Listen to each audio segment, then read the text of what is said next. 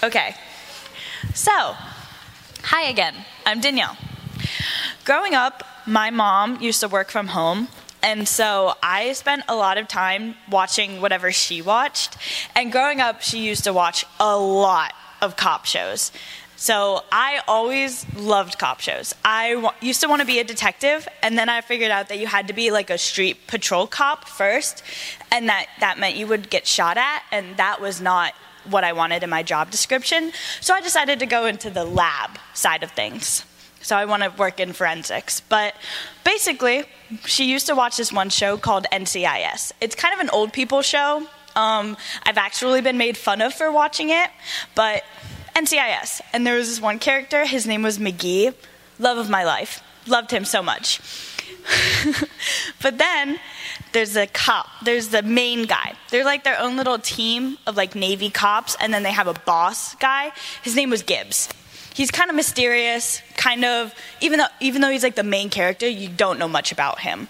He's mysterious, he's kind of mean, he's scary, like really intimidating. Like I think if I actually met him in real life, I think he would make me cry.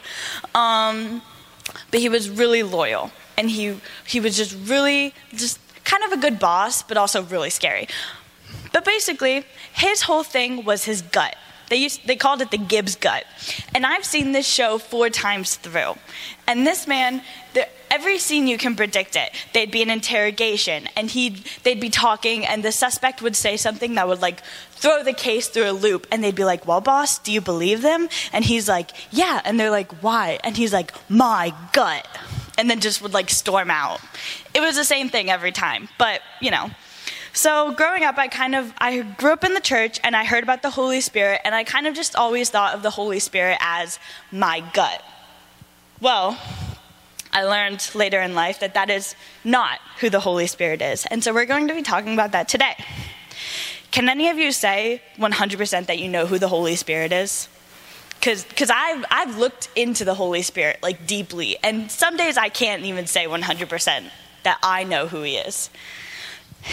Have you heard him speaking to you? Have you heard him guiding you? What if I told you that the Holy Spirit told me to plan this lesson? Would you believe me? Or would you think I was crazy?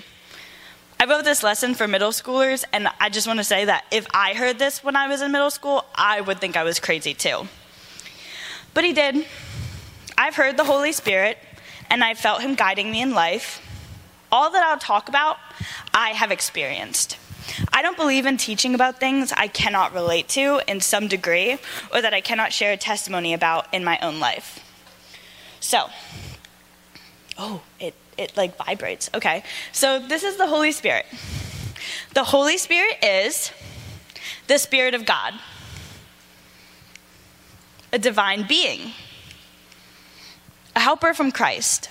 But for the purpose of this lesson, the Holy Spirit, I'm going to define him as, is our guide to being more holy, to being more like Jesus, and to staying on God's path for us. Okay, I'm going to talk about some facts about the Holy Spirit. Fact number one, the Holy Spirit is part of the Trinity. So I'm going to read from Second Corinthians thirteen fourteen, and that says, "The grace of the Lord Jesus Christ and the love of God and the fellowship of the Holy Spirit be with you all." So, ahem, basically, what that's meant to say, that is just like a blessing to other people, but that's the Trinity. Jesus, God, and the Holy Spirit. God is the Father, who is like the definition of holy and good and all-knowing and divine. God couldn't become human. He couldn't come down and save us, so he sent down a piece of him, still just as holy and divine, but made of the flesh. That's Jesus. The Holy Spirit is the piece of God that came down and dwelled in Mary to create Jesus. Or at least that's how I interpreted it in Scripture in Matthew one. Totally encourage you to ask more questions, though, and look into it, because I went through it really quickly, and my brain was not braining that day, and so that's just kind of what I took it as, and as I read it, that's what I read, but totally look into it. Jesus came down, he led us followers. He healed, he taught, he taught us about God, and then died for our sins. He had to leave. He had to fulfill prophecy. He had to save us. He had to go to heaven. But he prayed, and he left us with a piece of God to guide us. That is the Holy Spirit, who has also been written as in Scripture as the Spirit of Christ, the Spirit of truth, or the Spirit of God. So most days, the Trinity confuses me. Okay, they're like three different beings, but they're all one. Like, how does that make sense? I'm going to try and explain it, and if it doesn't make sense, it'll probably make sense one day. It's okay if it doesn't make sense today. So there's God. He's like everything. Like, God is just all-knowing, all-powerful, divine, good, whatever. He's the Father. Then we have Jesus, who is just as much God inside, but he's the flesh. He came down in the flesh to help us and then went back to heaven. Then we have the Spirit, who is the Spirit of Jesus and the Spirit of God and knows just as much as them, but is with us. He's with us always. Fact number two, the Holy Spirit speaks to us. Okay, Acts ten, nine through thirty-three is very long. So I'm going to read some and then I'm going to summarize other parts. The next day, as they were on their journey and approaching the city, Peter went up on the housetop about the sixth hour to pray. And he became hungry and wanted something to eat. But while they were preparing it, he fell into a trance and saw the heavens opened and something like a great sheet descending, being let down by its four corners upon the earth. In it were all kinds of animals and reptiles and birds of the air. And there came a voice to him, "Rise, Peter, kill and eat." But Peter said, "By no means, Lord, for I have never eaten anything that is common or unclean."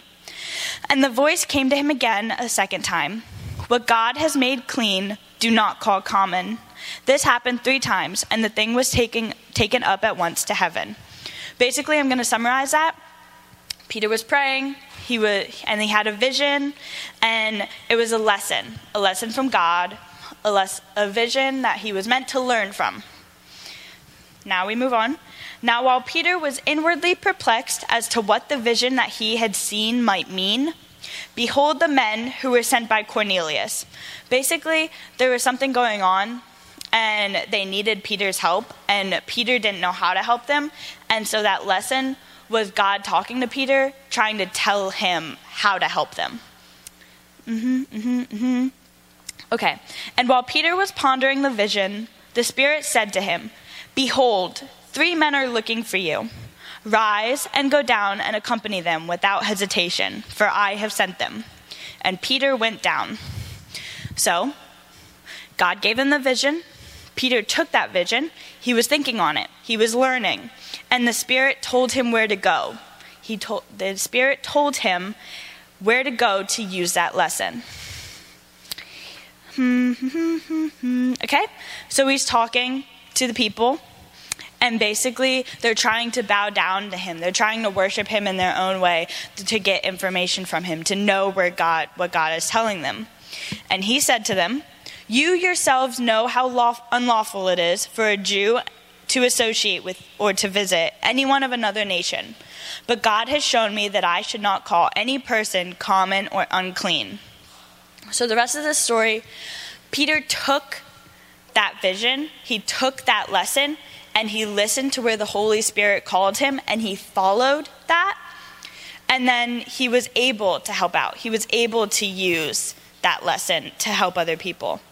The Holy Spirit spoke to him and told him where to go to use that lesson and what it was for. Okay. You have to choose to listen to the Holy Spirit, though. You have to choose to use that lesson. Because the Holy Spirit will speak to you. You just have to be listening.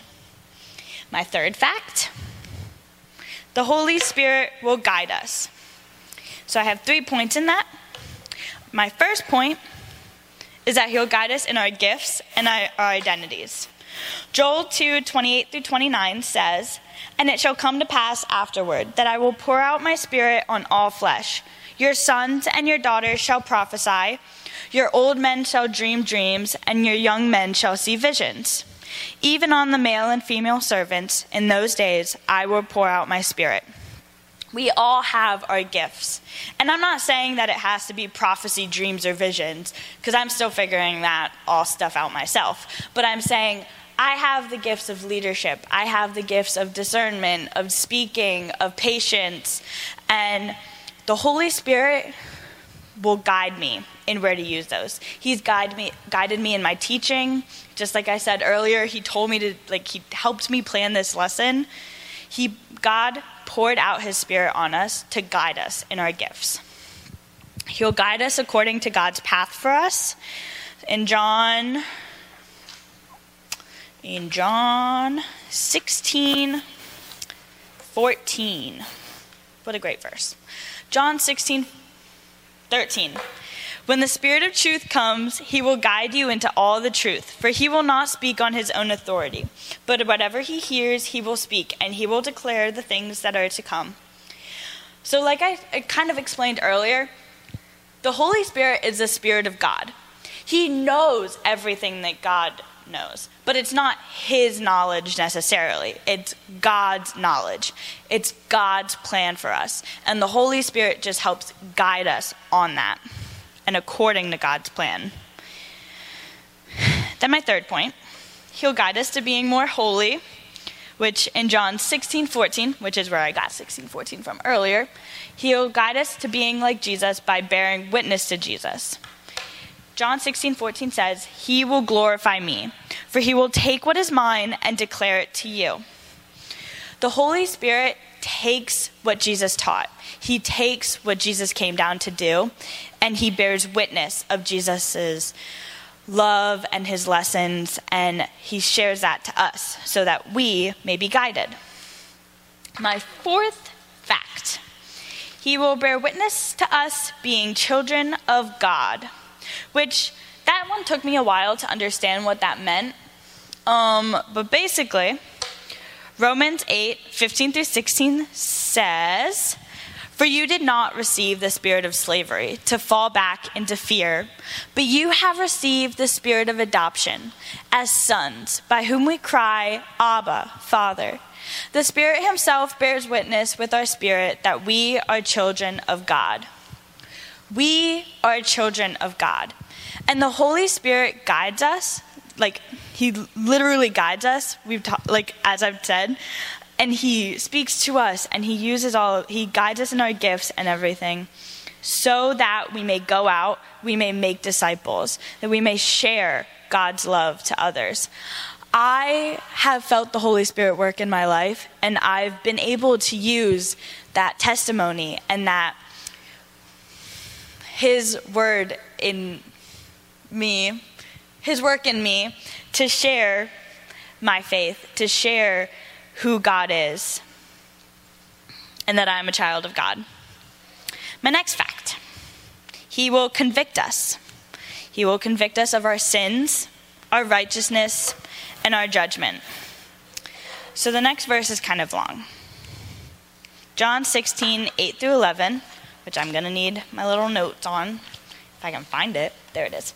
Okay, John sixteen eight through eleven. And when he comes, he will convict the world concerning sin and righteousness and judgment.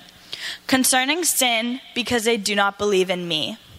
Concerning righteousness, because I go to the Father, and you will see me no longer. Concerning judgment, because the ruler of this world is judged. So let's start with sin. He will convict us concerning sin, because they do not believe in me. Most, the world seems to be falling apart. A lot of people, I have, majority of my friends don't have a faith in God. Most people don't have a faith in God anymore. And the Holy Spirit convicts us of that. He convicts us of our actions and our choices that come from not having a belief in God. He tells us that our actions are ungodly, that our, we are sinning. He reminds us of it, and he convicts us of it. Concerning righteousness, because as we sin, he reminds us of Jesus. He reminds of us of his death on the cross that saved us. He reminds us that while we're sinning, we were saved. Then concerning judgment, this one's the most confusing one to me, he reminds us of our judgment and that the people who don't choose Christ are judged. I read the part, ruler of this world, and I kind of questioned it because I was like, isn't God the ruler of this world? And while God should be the ruler of our hearts, and God is the most powerful, God has already won the battle, the war, everything. Right now, the world we live in is controlled by sin. Sin rules this world. Satan rules this world, but he hasn't won.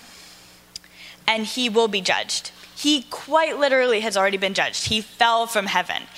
He's he was an angel and he fell. And he's he's lost the battle. So yeah, that's kind of how I took it. And then my last fact. The Holy Spirit dwells in us.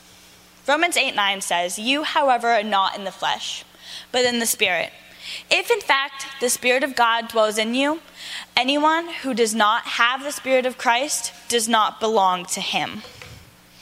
So as children of God, we are not in the flesh, but of the Spirit. The Spirit dwells in us. It's how he talks to us, it's how, it's how he convicts us, it's how, it's how he guides us. Okay. He dwells in us. He gives us these gifts. He gives us these blessings. So I kind of took it as a point, a, like a point system almost.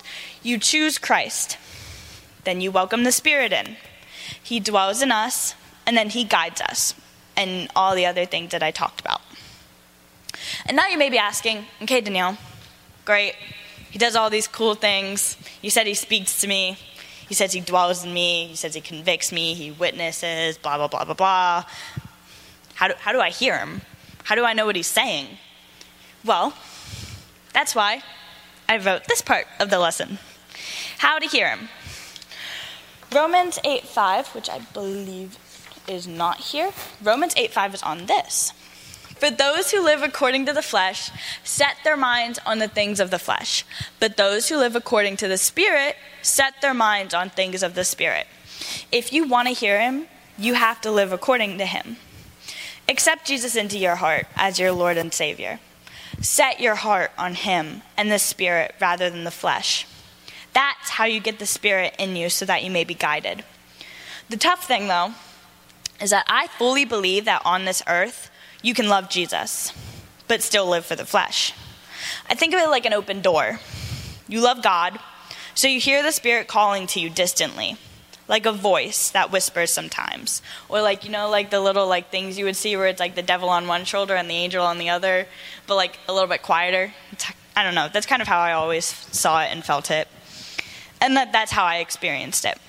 But when we listen to that voice, we start to live for the Spirit. And that is when accepting Jesus fully comes in. And then living for the Spirit leads to fully hearing him. So accepting Jesus in, choosing to listen to the little voice from that came from accepting Jesus. Then you live for the Spirit from listening to him. And then you fully hear him. It's kind of weird, but that's how it goes. Or at least that's how I experienced it. So then we have John fourteen, fifteen through twenty-seven, which is the long one that I'm going to read all of. If you love me, you will keep my commandments, and I will ask the Father, and he will give you another helper to be with you forever, even the Spirit of truth, whom the world cannot receive because it neither sees him nor knows him. You know him, for he dwells with you, and he will be in you. I will not leave you as orphans. I will come to you. Let a little while af- yet a little while after, and the world will see me no more, but you will see me. Because I live, you also will live. In that day you will know that I am in my Father, and you in me, and I in you. Whoever, whoever has my commandments and keeps them, he it is who loves me, and he who loves me will be loved by my Father, and I will love him and manifest myself to him. Okay, so I'm going to just break that part down. Basically, what Jesus is saying right now is that we have to keep his commandments. We have to keep his commandments. We have to choose to love him. We have to choose to listen, and we have to choose to follow. And he will give us a helper. He will give us the Spirit of truth. The Spirit was sent by Jesus to help us. Then it says later, the Spirit, the helper, the Holy Spirit, whom the Father will send in my name, he will teach you all things and bring to you remembrance all that I have said to you. Loving God is the most important step to hearing the Spirit and then following him and his guidance. And then there's the basic answers of read the Bible, pray, talk with God. It does help. It actually does do a lot. And now we get to the deep part. Oh no, no, this is this is exciting for me. So I, like I said, I've kind of always felt the Holy Spirit in my life. Even if I didn't always understand it, I either thought he was my gut, or I thought he was the little brain in the back, the little voice in the back of my head talking. You know, I kind of always felt him. And these past couple years have been a journey of choosing God and listening to him in my life, and also just kind of learning more about him, because I had so many questions for so long that I just wanted to take a break and get to know God. Well, I did that, and here I am. But last fall, in October, we had a kid from school pass away. And I was really close to a lot of his friends. I I was really close to a lot of his friends. Like, my best friends were his friends. And when he passed away, it was a really hard hit on all of them. He was he was an interesting person, and but he had such a strong impact on all of them. And one of my best friends was really close with him. They did a lot together, and he, when he passed away, they were struggling. They would post the, oh, I'm so depressed. Oh, I'm dealing with so much. They would post those TikToks. You know, I'm, if you haven't seen them, then you will probably one day. But they, it, I knew they were struggling. And I didn't respond to each and every one of them, because how do you respond to each and every one of them with, I'm here, I love you, I'm praying for you, when they posted five of them a day for like weeks? You can't really do much with that. So one day they posted, and I was scrolling through. I was just on my stories, just zoning out, doing my thing. And I saw it, and I was like, I don't need to answer this one. And I kept going, and that's when he spoke. He, it was, uh, go back, respond to that one. That one, you need to say something. So I went back. I said that I love you. I'm here for you. I'm praying for you. Like, let me know if I can do anything. I really love you so much. Well, I expected the normal, thank you, Danielle. I love you too. I'm just struggling right now. The prayer helps, blah, blah, blah. That's not what I got. I got the, Danielle, I really hope these pills don't work. My friend had attempted suicide. And I had to be the one who called them. I had to be the one who sat on the phone with them while their mom called poison control. I had to be the one who told them to tell their mom. I had to be the one who sat on the phone while the ambulance came and while they were taken to the hospital. They ended up being admitted, and they're fine today. They're living a very happy life. But that day, if I hadn't listened to the Holy Spirit, if I hadn't chosen to message my friend at that moment, I wouldn't have my best friend. I wouldn't have the person that I got to talk about my faith, the first person at my school who listened to me about my faith and didn't mock me. I would have lost the person that I laughed with and cried with and who respected me and looked up to me and loved me. I would have lost them, and that would have been devastating, and that would be something that I can't even imagine. But so when I say that the Holy Spirit is powerful, I mean it. When I say that the Holy Spirit speaks to you, you just have to be open. I mean it, because I felt it, not just with my teaching, but with how I go about my life, with how I reach out to people. I have I have A D H D, and like it's hard to remember people most days. I I haven't spoken to grandparents that I love and think about almost every day. I had a friend who I think about every day, and I don't message them because I just forget. Like if like And the Holy Spirit is the one who reminds me of these things. Like I said, he convicts us, he reminds us. He convicts us and reminds us. But so, he's powerful, and he will speak to you. You just have to be open. And his work is how we can be good disciples and how we can share God's love to others. So Galatians five eighteen says, "But if you are led by the Spirit, you are not under the law. Do not let the law guide. Do not let the law and the world control you. Let yourself be led by the Spirit, because it is truly powerful, and that is when you are your strongest." Let's pray. Dear Lord, Heavenly Father, I thank you for this day. I thank you that the sun rose. I thank you that we all made it here safely. I thank you that we all woke up today. Lord, I pray over all of us as we go back to school, as we go into places where we may not know the answer to everything and we may not know what we are doing, God. I pray that you help us, that you guide us, that you send your Spirit down to us, and that we may hear you, that we may hear him, and that we may be led, that we may be able to all become true disciples together, God. Thank you so much. In Jesus' name we pray. Amen.